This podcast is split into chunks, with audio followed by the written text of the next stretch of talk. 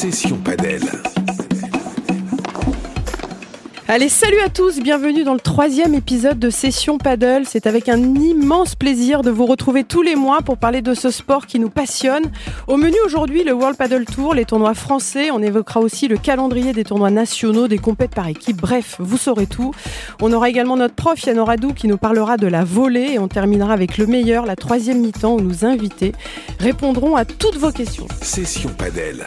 Et nos guests aujourd'hui, notre paire de choc sera composé du coordinateur national Padel en charge du développement et de la compétition, Stéphane Berafato. Salut Stéphane. Bonjour Émilie, bonjour à tous. Comment ça va? Bah, Très bien, très bien, très bien. On est en fin d'année, tu as préparé la on compète est en fin d'année, on a pas mal de boulot sur la planche, donc euh, voilà, on prépare l'année prochaine. Et aujourd'hui, Stéphane, bah, tu auras un partenaire franchement de très très haut niveau, le number one en France, le premier joueur français à avoir fait huitième dans un World Paddle Tour, Benjamin Tison. Salut Ben. Salut Émilie, salut Steph. Moi, j'ai pas la chance d'avoir un titre de présentation aussi grand que Stéphane. C'était bien plus classe lui. hein. Non mais t'as raison, là je suis obligée de reprendre mon pro- souffle, pro, là c'est un titre, mais alors à rallonge. Il doit être puissant lui. hein. Ah ouais, il est, il est Il y a puissant. plusieurs syllabes, mais je suis toujours aussi mauvais. Allez, je vous propose messieurs de rentrer dans le vif du sujet avec, avec le top news. Top News. Alors Ben, premier huitième de finale dans un World Paddle Tour. T'étais passé à deux reprises avec balle de match. T'avais pas réussi à atteindre ces huitièmes de finale. Et là, ça y est, c'est chose faite. Écoute, euh, mieux vaut tard que jamais, puisque comme, on- comme beaucoup le savent, le World Padel Tour s'arrête cette année, donc euh, on était, il fallait vraiment le faire, sinon ça aurait été jamais. Non, j'étais très content. C'est sûr que ça fait longtemps que je l'attendais. J'avais fait 12 16e de finale, si je me trompe pas. Et donc voilà, j'avais hâte de- d'enfin y arriver. Donc deux fois en ayant des balles de match. Donc euh, voilà, c'est fait et je suis très content. Avec ton partenaire euh, Clément Gens, euh, c'est un partenaire avec lequel tu vas continuer de, de performer l'année prochaine? Écoute, euh, déjà, on c'était pas prévu qu'on joue ensemble. On, on s'est mis un peu par hasard comme ça. Ça a très bien fonctionné. Et du coup, on rejoue ce week-end d'ailleurs en Norvège. Donc, on va voir ce que ça donne. Et on est en discussion pour l'année prochaine, mais rien n'est figé. Mais ça fait partie des pistes de possibilités de jouer avec lui. Premier huitième, après vous jouez contre Galan et Lebron, vous faites un, premier set incroyable 7-6, mais quand je te dis premier set incroyable, je peux pas dire que j'ai vu les images parce que les images n'ont pas été retransmises à, la télé ou en tout cas sur, sur Internet. Est-ce que ça aussi n'a pas eu ce, petit goût amer, même si ça reste tout de même une parenthèse, mais Non, parce qu'on a l'habitude. On savait avant le match que ça allait pas être retransmis parce qu'ils ont des accords avec la- l'application Whirlpool Tour TV. Il y a que 6 matchs dans la journée. Là, c'était le septième, enfin le quatrième de la matinée. Mais quand Galen l'apprend à l'échauffement, il dit parce qu'il nous explique qu'il n'y aura pas de révision vidéo. Quand il n'y a pas de télé, il n'y a pas de révision vidéo. Il dit mais comment c'est possible? On joue un Belge et un Français, vous voulez internationaliser le sport et vous ne le retransmettez pas? Et on, s'était, on était en mort de rire avec Galen à l'échauffement parce que c'est vrai que c'est incroyable, ça n'a aucun sens. Mais bon, c'est comme ça. Et gros premier set, comme tu l'as dit. Deuxième set un peu plus compliqué. Mais bon, gros premier set. Je leur avais pris un set l'année dernière. J'aurais aimé re- refaire l'exploit, mais non, c'est pas passé cette ce fois. sera l'année prochaine sur Première Paddle. On va essayer. Et c'est vrai que tu as raison, c'est la fin de World Paddle Tour. Il était temps de, euh, effectivement d'accéder à ce huitième. Et ça, c'est top. Toi, Stéphane, qui t'occupe de la compétition, quel regard justement tu portes sur la, la compète des joueurs français, et notamment Ben avec ce premier huitième? Ben, ben, on le sait tous, hein, c'est notre, notre star national aujourd'hui, notre numéro un français. Effectivement, c'est c'est un super exploit qu'ils ont, qu'ils ont réalisé là. En plus, c'est étonnant avec un, avec un Belge pour la première fois, alors qu'il a toujours joué avec d'autres partenaires euh, espagnols ou autres. Et donc, non, non, je suis très content pour lui et ce n'est que mérité en tout cas. Est-ce qu'on peut dire justement avec un Belge, un Français et un Belge, que bah, le paddle tout simplement en train de s'internationaliser et qu'on va peut-être à l'avenir voir de plus en plus de, de nationalités euh, différentes? Je l'espère pour le bien du paddle, parce que un peu cette. euh, puis il n'y a que les Espagnols, Argentins ou un peu de Brésiliens qui gagnent, ça entre guillemets un peu ennuie les gens. Et pour que ça se développe à l'international, il faut qu'il y ait des- d'autres nations qui arrivent. Ça va prendre du temps pour moi. Il n'y aura pas de joueurs dans les 10 premiers mondiaux, 20 premiers mondiaux avant un petit moment. C'est mon avis, hein, ça n'engage que moi. Et ouais, moi je crois que même que c'est la première fois tout simplement que hum, deux nations autres que Espagnols, Argentins Oui. ou Brésiliens qui s'associent ensemble font juste tableau final. Et alors huitième de finale encore moins. Donc euh, c'est sûr que c'est un petit exploit et que on l'avait pas vu venir, donc euh, ça fait du bien. Bah, Ça fait du bien parce que vous sortez des qualifications. Tu dis qu'effectivement vous avez eu un, un tirage au sort favorable en jouant des, des wildcards, mais euh, quand tu n'as jamais fait huitième, il y a forcément une, une espèce de, de pression euh, avant de, de jouer le match. Complètement. En plus, comme moi, je faisais plus le le Tour cette année, on n'avait pas de points. Du coup, on n'était pas tête de série en qualif, donc on avait quatre matchs à gagner, donc trois contre des têtes de série. Donc ça, c'est vraiment très dur. On a vraiment bien joué et on a eu de la chance au tirage. Mais comme tu dis, il y avait beaucoup de pression parce qu'on savait qu'on devait gagner. Et en plus, c'était mercredi à 9h du matin et pourtant la salle était, euh, il y avait 2000 personnes. Donc euh, c'était assez étonnant à Amsterdam. Comme quoi le paddle s'internationalise bien. Et c'était super. Il y avait un peu de pression au début, on était un peu tendu et au fil, du match, on était plus fort. On a réussi à, prendre les devants et on s'est libéré. Mais c'est sûr qu'il y avait un peu de pression. T'es l'homme euh, du padel français, euh, t'es numéro un français, mais c'est vrai que t'es en train effectivement de battre, de battre les records. Si on regarde un petit peu les autres Français euh, qui sont derrière, euh, il y a des jeunes, je pense notamment à, Thomas Legge, euh, il y a Guichard. Quel, justement, quand tu, vois ces garçons évoluer, qu'est-ce que tu dis? Est-ce que ce sont des joueurs qui peuvent bah, rentrer dans le top 100 D'ailleurs, Legge est 99 euh, cette semaine? Thomas, pour moi, ça fait un moment que je dis que c'est le futur numéro un français. Il joue très bien, il progresse. Il vient de faire deux, trois très bons résultats avec son partenaire Ferran Insa, qui s'entraîne euh, à Barcelone avec moi. Donc, euh, voilà, ça m'étonne pas. Thomas a un gros potentiel. Il lui manque encore un peu de régularité pour, euh, on va dire, passer le cap, mais j'ai l'impression qu'il est en train de l'obtenir. Donc, à suivre de près sur les prochains résultats. Mais j'ai l'impression que ça se passe plutôt bien pour lui. Dylan a énormément progressé.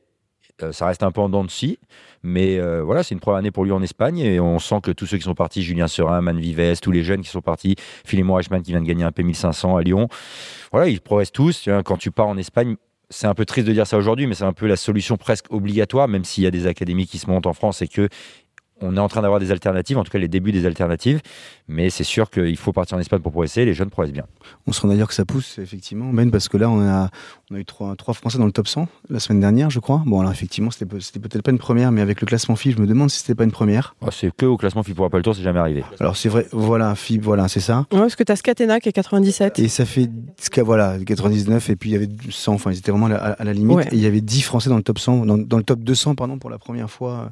euh, Manu Vives qui a intégré le, le top 200 FIB, voilà. C'est- des bons signaux envoyés. Ouais, 10 Français, on a 3, 6 et 9, euh, 9 joueuses dans le top 200 euh, classement FIP avec bien évidemment en tête de liste. euh, Ah, voilà, chez les femmes, on a Alix quand même Alix et. Léa qui sont encore à un autre niveau, qui sont top. euh, Enfin, elle a été top, elle a été 20 Alix et je crois au mieux Léa 34. C'est exceptionnel d'être dans le top 40. euh, Chez les- on a de la chance d'avoir des locomotives comme ça.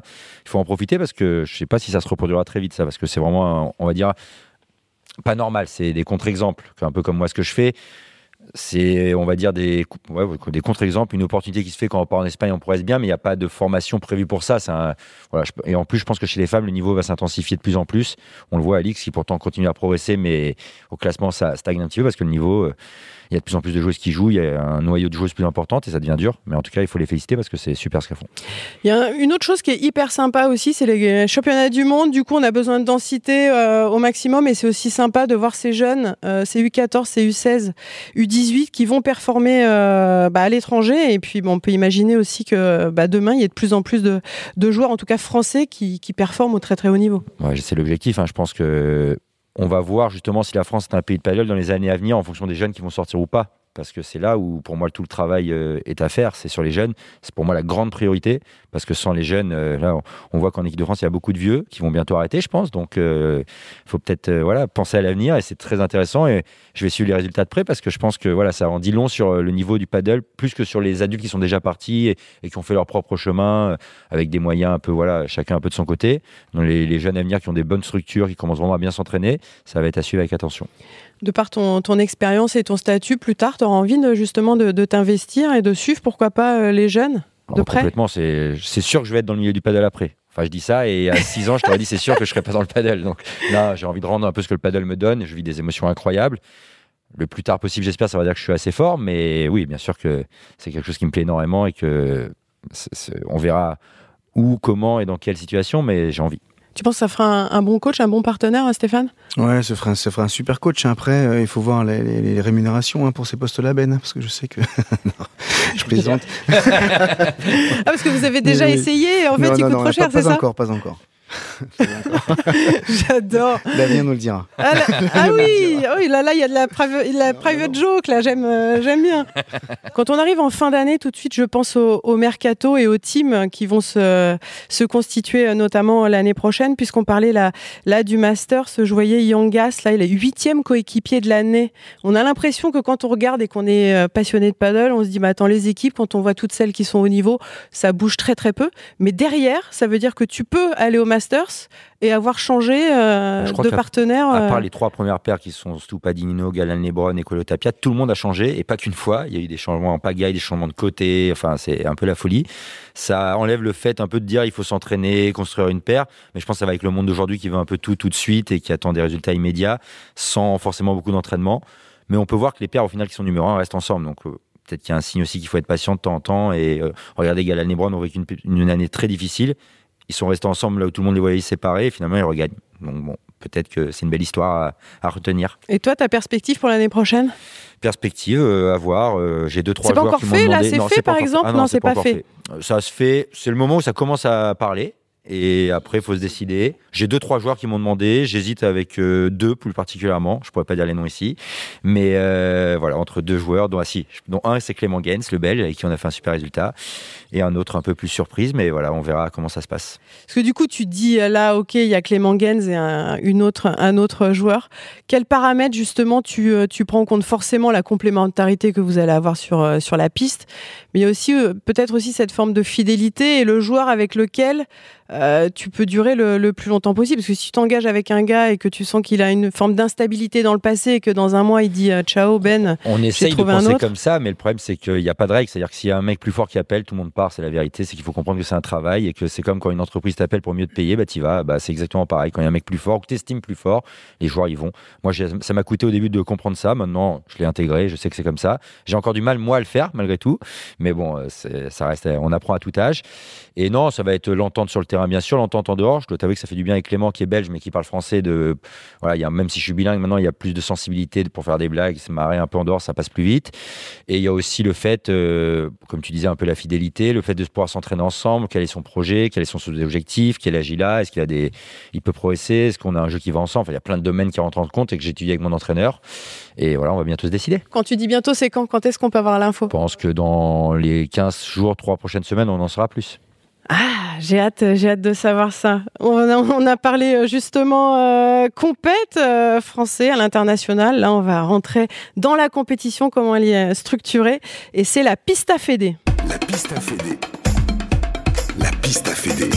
Steph, c'est ton moment. Ça y est, le calendrier des compètes euh, est sorti jusqu'à jusqu'à fin août. Est-ce que tu peux nous dire comment tu l'as travaillé, comment vous l'avez travaillé et comment vous avez structuré euh, la compète? Alors déjà, en fait, la, structuration de la compétition, elle, elle se fait euh, avec un, groupe euh, d'élus, hein, un, conseil, national du padel, avec chaque représentant de région qui travaille sur, euh, avec nous. euh, et donc, on élabore étroitement euh, voilà, ces calendriers, l'harmonisation, l'architecture des compétitions. Alors maintenant, malheureusement, on n'a plus trop la chance d'avoir euh, Ben ou nos, meilleurs Français sur les P2000, par exemple, qui sont un peu les, enfin, les gros tournois français de padel.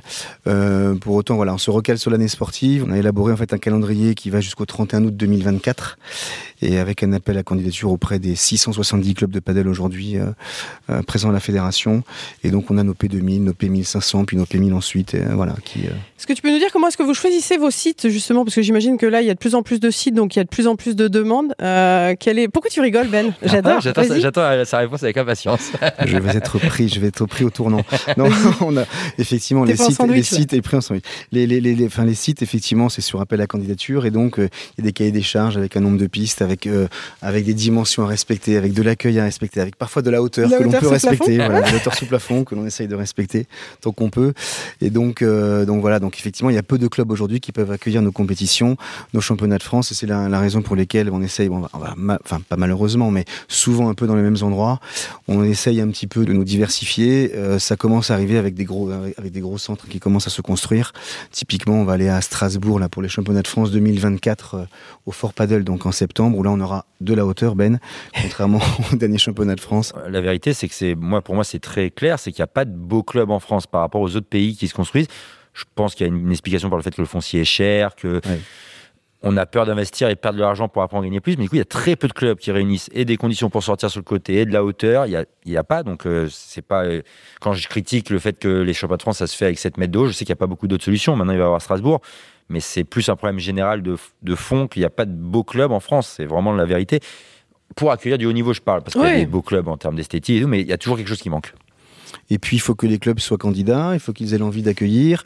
Nous, on cherche à avoir toujours la, mixité, notamment pour les P2000. On pourrait hein, les dissocier, faire des P2000 féminins, masculins d'un côté. On l'a fait pour les P1500, mais pas pour les P2000. On veut que ce soit, voilà, quatre moments dans l'année un peu où tout le monde se réunit. Et je sais que les joueurs et joueuses ont plaisir à se retrouver. Euh, idem pour les championnats de France. Donc voilà, donc ça réduit le, le champ des possibles, quoi. Voilà. J'ai entendu pour les championnats de France. Ouais, le plafond est trop bas, c'est clair. mais il n'y a pas beaucoup de structures qui, euh, qui, permettent d'accueillir. Quand tu bon, disais, ils se, sont, ils se sont très bien comportés, Émilie, parce qu'on n'a pas eu une remarque pendant le week-end. Je vous avoue que je craignais un peu là. connaissant Ben, ouais, ouais. connaissant certains, on va pas citer de nom. Ben. D'autres, pas que Ben, non, non, pas que Ben. Non, non, moi j'aurais l'avant. Ou d'autres, on se disait, on va se prendre quelques remarques et franchement, bon, ils le savaient et on n'a pas eu, euh, franchement, une remarque de la part des joueurs. Et ça, c'était très appréciable. Tu disais, Steph, maintenant c'est vrai que forcément ben euh, ne fait plus les, les P1005, les P2000. Mais il, non, il a pris le boulard, il vient plus sur le circuit français. Et, euh, mais tu as quand même fait un P1005 à l'esprit paddle. Ah, je savais que j'allais oh, ah, Non, mais on félicite d'ailleurs Maxime Joris et Philémon Reichmann qui, euh, qui, qui, ont gagné. Mais alors, quand j'ai regardé les premiers tours, mais qu'est-ce qui se passe? Écoute, gros le match numéro contre... français est peu, mais ça dépend. C'est ton partenaire qui a, qui a déconné. qui est 137, si je dis pas de bêtises, 140, qui joue un peu mieux que son classement malgré tout. Mais c'était la première fois qu'on joue ensemble. On a joué une belle équipe. Lilian Hum, Florent Huet, ou U, je sais pas comment ça se prononce. je crois que c'est... Euh, on a perdu 7, 6, 6, 7, 18. Euh, beau super break, encore une belle règle. 17 avant, c'est 18 maintenant. encore une belle règle. J'adore. J'en ai bien fait de l'inviter. Juste avant, il nous dit 17, là c'est 18. Bientôt, ça va se finir à 12 Je crois que c'est 17, mais j'essaie d'embellir un peu. J'ai fait le premier tour, s'il te plaît, Steph. Euh, merci quand même. Non, non, contre des bons joueurs, ça prouve aussi que le niveau se resserre dans ceux qui arrivent derrière, que tout le monde joue bien. Et bah, écoute, Ton partenaire devait être complètement dégoûté parce que tu joues forcément, il joue forcément avec toi, il, il aspire à quelque Non, il était content. Après, on a, on a joué les matchs de classement, à souligner que j'ai fait les matchs de classement. Bien. J'ai fait les matchs de C'est pas le cas de tout le monde, il paraît. Il paraît qu'il y en a qui sont partis avant. Mais on, euh, non, on a gagné contre Justin Lopez et Jérôme Fernandez. C'est drôle, un peu de. On est des anciens maintenant qui jouent depuis 5-6 ans et qui étaient numéro 1 français, Justin. Et c'est la première fois que j'ai joué au paddle. J'ai fait un tournoi au P. 500 du Central de Lyon. J'avais joué en finale contre Hector Garcia en Espagne et Justin Lopez. Donc c'était un peu drôle pour l'anecdote. En match de classement, c'était marrant. en tout cas, ça devait être super sympa de t'avoir euh, pour le P1005 euh, d'esprit euh, paddle, d'avoir le, le numéro 1 français. Stéphane, il y a pas mal de, nouveautés. notamment, il y a la création des chemins de France des plus de 45, des U16 aussi. Ça, ça fait partie des nouveautés pour l'année prochaine. Des, des, effectivement, des nouveautés.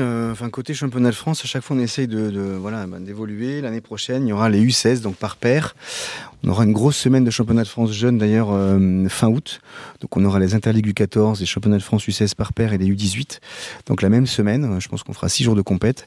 Et puis euh, il y a les 45 ans, effectivement, comme tu le dis. Donc à chaque fois, euh, championnat de France par paire, 45 ans. Alors plus tard, on arrivera aux 55 ans. Ne vous impatientez pas, ça va arriver. Ça va arriver. Donc, mais ça, à, chaque, fois, effectivement, ça. Tout le monde aura sa part du gâteau. Tout, le monde, tout le monde aura sa part du gâteau. Parce qu'à chaque fois, effectivement, ça nécessite pas mal d'orgas avec les championnats régionaux, les championnats départementaux. Et donc, il faut que tout le monde se mette un peu en ordre de marche. Et puis, on aura également les championnats de France padel fauteuil pour une première et ça c'est quand même euh, c'est quand même fort. Donc voilà, on a à peu près 80 80 classés euh, dames et messieurs au padel fauteuil. Il nous faisait des appels du pied depuis un petit moment, hein, ça on sait bien. Et donc là, on va faire des championnats de France en même temps que les valides d'ailleurs. Ah, c'est bien ça. Donc à Strasbourg, donc on n'a pas encore la programmation, mais voilà, ça donnera un coup de projecteur euh, euh bah, sur, sur le padel fauteuil. C'est bien, il dit quelque chose de positif. T'as vu sur ce que tu fais. Moi, ouais, que je dis quand c'est négatif, je dis quand c'est positif. Donc euh, il y a, euh, je regardais justement sur des tournois. Moi, je joue des tournois, mais alors, parfois tu vois des joueurs qui jouent des. Je sais, je t'ai saoulé avec ça, avec mon classement. c'est pour ça que c'est pour ça que tu rigoles. C'est limite, limite du, du harcèlement, ça, ça, je suis d'accord. En gros, tout le monde ne pourra pas jouer tous les tournois. Parfois, tu vois un, joueur ou une joueuse qui joue bien, elle participe à un P100. Euh, on, va, on, va, on va revenir à ces interdictions. À l'époque, effectivement, ça existait. On interdisait au tout meilleur de, voilà, de participer. C'est le fameux débat. Est-ce que c'est bien de faire jouer tes potes et de faire découvrir le sport ou est-ce que tu embêtes les autres? Après, il y en a aussi qui sont ravis de jouer contre quelqu'un de fort. Il y en a, ça arrive. Moi, je sais Exactement. que je l'avais fait une fois. Moi, j'étais pas adepte de ça, mais je l'avais fait une fois. Et les gens étaient ravis d'avoir joué contre moi. Et il y en a qui le font pour les points, pour la course au point, et eux qui sont dégoûtés, qui veulent plus revenir. Les deux s'entendent, je pense. C'est pour ça que je pense qu'il n'y a pas de vraie bonne règle et que ça change un peu souvent au, gré de un peu des plaintes, des, des moments.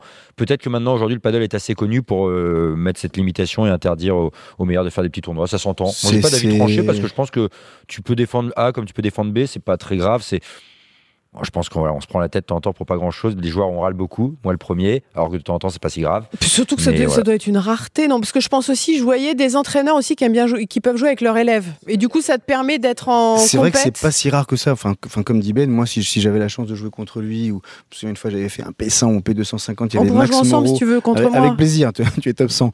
avec, euh, avec, avec Max, il y avait Max Moreau, je me souviens, il y avait je sais plus qui dans le tournoi, et ça m'aurait fait plaisir de les croiser. Bon, ça, c'est, ça- voilà, ça s'est pas passé.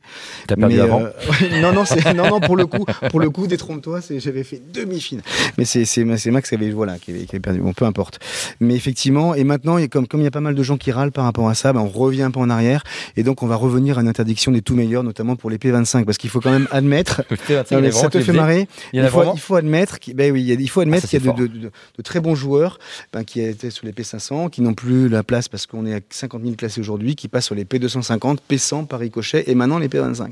Voilà, et donc effectivement, ça fait plus râler que ça ne faisait râler. Et donc, du coup, on va revenir à ces, ces interdictions, euh, voilà, filles, garçons, euh, avec différents critères. Puisque tu parlais des P500 aussi, euh, il y aura plus l'obligation de donner du prize money, c'est ça? Non, il n'y aura plus l'obligation. Alors ça, c'est autre chose, mais effectivement, on s'est rendu compte, on a à peu près 43% de, de tournois P100 en France, on a notre architecture de compétition, 37% de P250, et on a peu de P500, entre 7-8%. Et donc, du coup, effectivement, il était décidé donc de supprimer, enfin, de ne plus obliger, pardon, les clubs à donner de, de prize euh, pour les P500, en espérant que ça, effectivement, du coup, libère un peu les vannes, et donc, du coup, qu'on ait plus de tournois P500 dans nos, dans nos régions. Ben, qu'est-ce que tu penses globalement de la compète en France?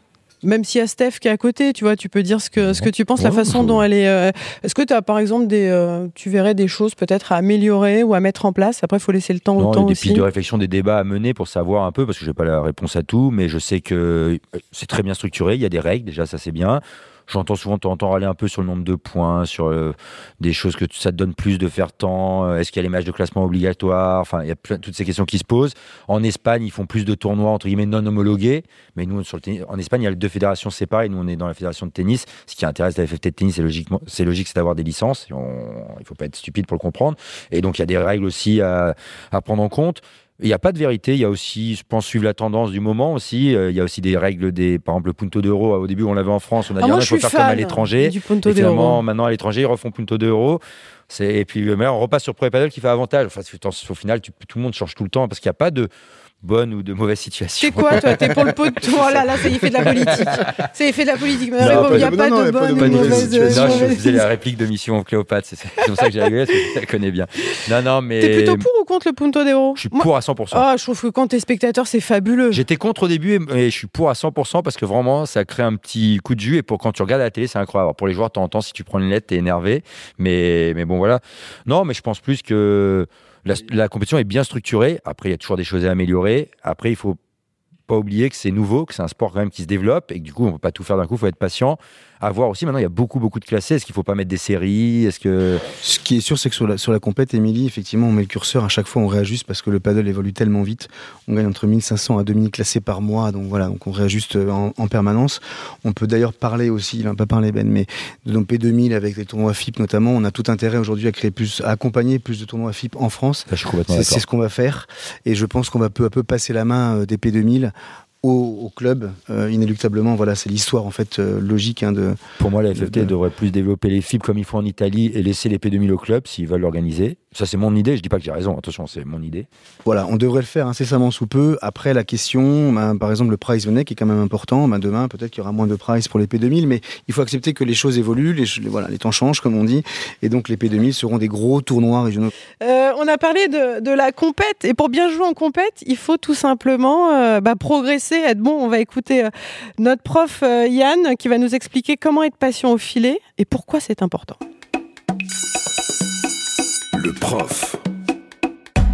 Ça y est, on prend notre rythme de croisière. Une fois par mois, on retrouve Yann, notre prof. Salut Yann. Salut Émilie, salut à tous. Ça va bien la forme? Très bien, comme toujours. Aujourd'hui, on va aborder un thème alors, qui me passionne tout particulièrement, mais que je n'arrive toujours pas à saisir, c'est d'être patiente au filet. Ouais, et être patient au filet, c'est pas grave si on reste 10-15 fois à faire des volets, du moment qu'on garde le filet. Voilà, c'est vraiment l'objectif de garder le filet et d'attendre la bonne balle pour ensuite accélérer. Dans quelle situation on doit être patient? Est-ce qu'on doit être patient à chaque fois quand la balle est sous le filet ou quand la balle est loin au-dessus pour faire le smash? À quel moment on se dit là, faut que je sois patient, faut que je la mette, là, je peux attaquer et envoyer un brin? Voilà, bah, comme tu as dit, dès que vous êtes un peu loin du filet, il faut pas prendre le risque de se matcher parce que forcément, vous donnez plus de temps à vos adversaires pour avancer et contre-attaquer.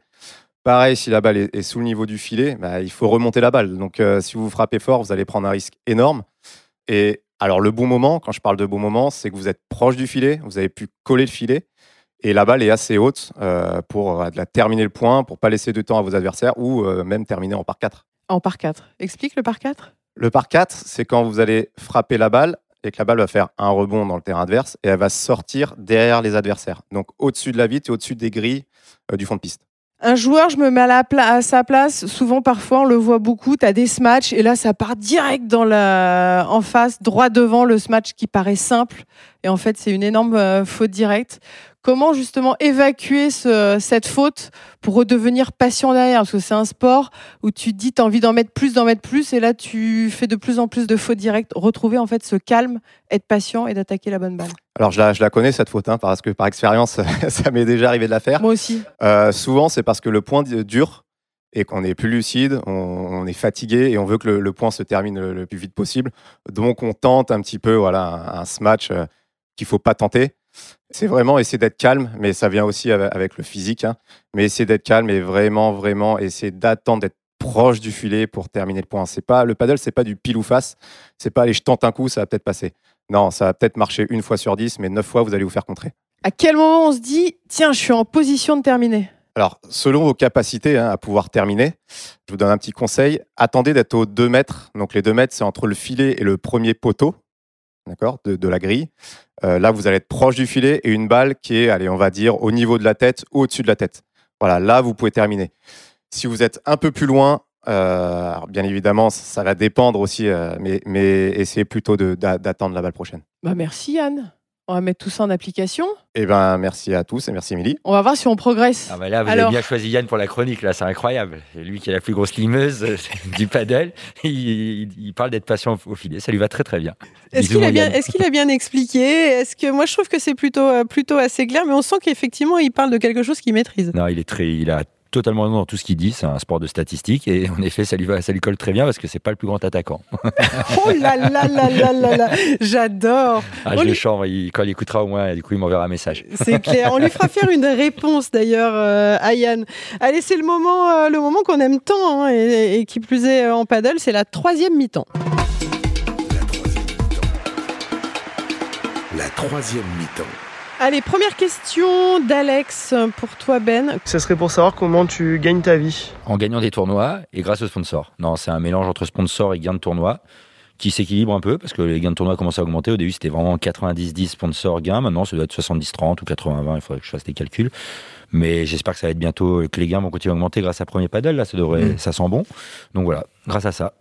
C'est vrai que euh, cette question revient assez souvent. C'est euh, comment les joueurs de padel gagnent leur vie? En gros, est-ce qu'on peut dire euh, quand t'es quand t'es top 100, quand t'es top ou ça dépend de tes Si t'es partenaires. top est-ce qu'on- 100 et numéro 1 de ton pays, tu gagnes bien ta vie. Moi, je commence. Voilà, je j'ai pas de problème pour finir l'année du tout. Après, quand t'es espagnol, si t'es 60, 70, euh, ça commence. On va dire qu'ils perdent plus d'argent. Ils sont plus obligés de travailler à côté. Alors que jusqu'à présent, jusqu'à encore l'année dernière, un 50 mondial travaillait à côté, donner des cours, pas 50 heures par semaine, mais une dizaine d'heures par semaine. Là, au moins, ils sont tous professionnels et ils s'entraînent que pour ça. Et puis, les tout meilleurs mondiaux gagnent très très bien leur vie depuis deux ans. Là, ça n'a plus rien à voir. Tiens, deuxième question euh, d'Eliott euh, pour toi, Steph, et aussi pour toi, euh, Ben. D'abord, Steph. Je voulais savoir s'il y avait différentes épaisseurs ou différents types de vitres en fonction des terrains et quel était l'impact que ça avait sur le jeu. Merci.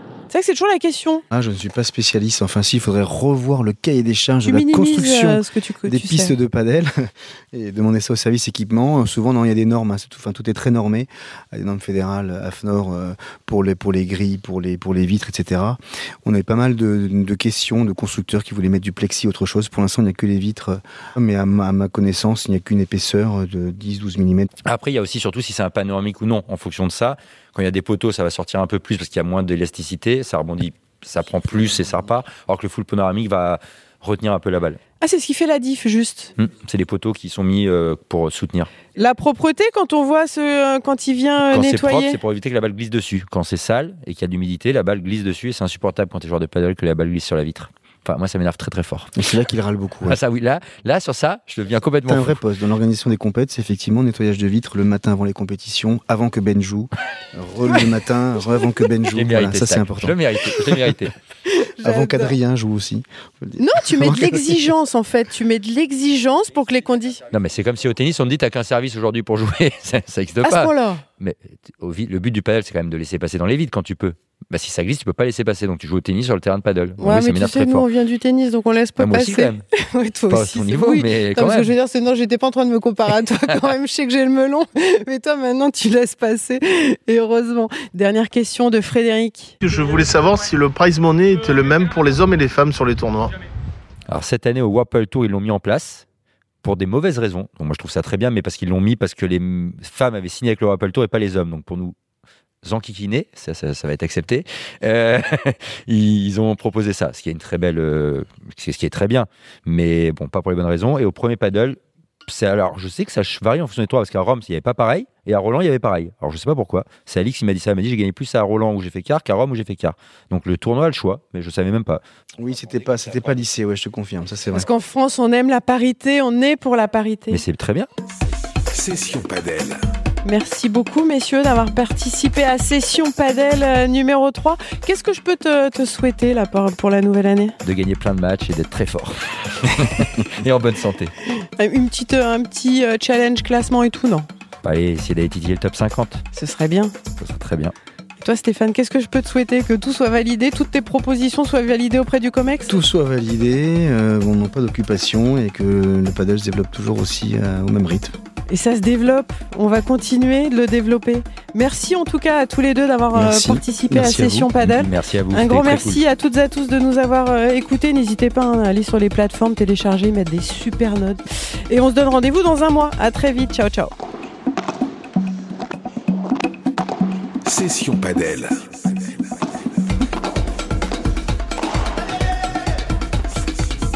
Session Padel.